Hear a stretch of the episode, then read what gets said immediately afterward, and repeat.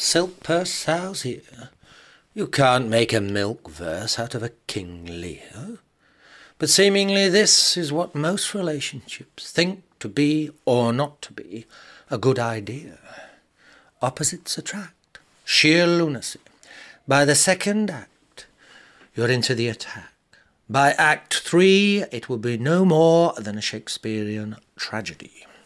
How can you expect to cross a rampant steed with an asexual that grows tomatoes and tomorrows from packets of seed?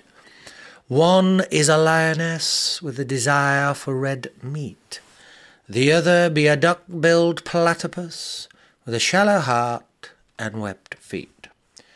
The humans pay scant attention to their own mating dimension, and in doing so, they keep on reproducing a catastrophic invention. They take the bloodstock and balance of their pet's pedigree to an absolute nth degree. Yet they themselves would bunk down with a Bolshevik or a Banshee.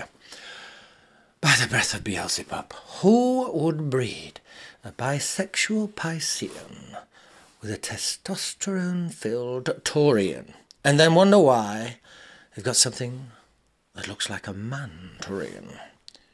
Who would cross a squirrel from the whittle with a wild cat from the tittle?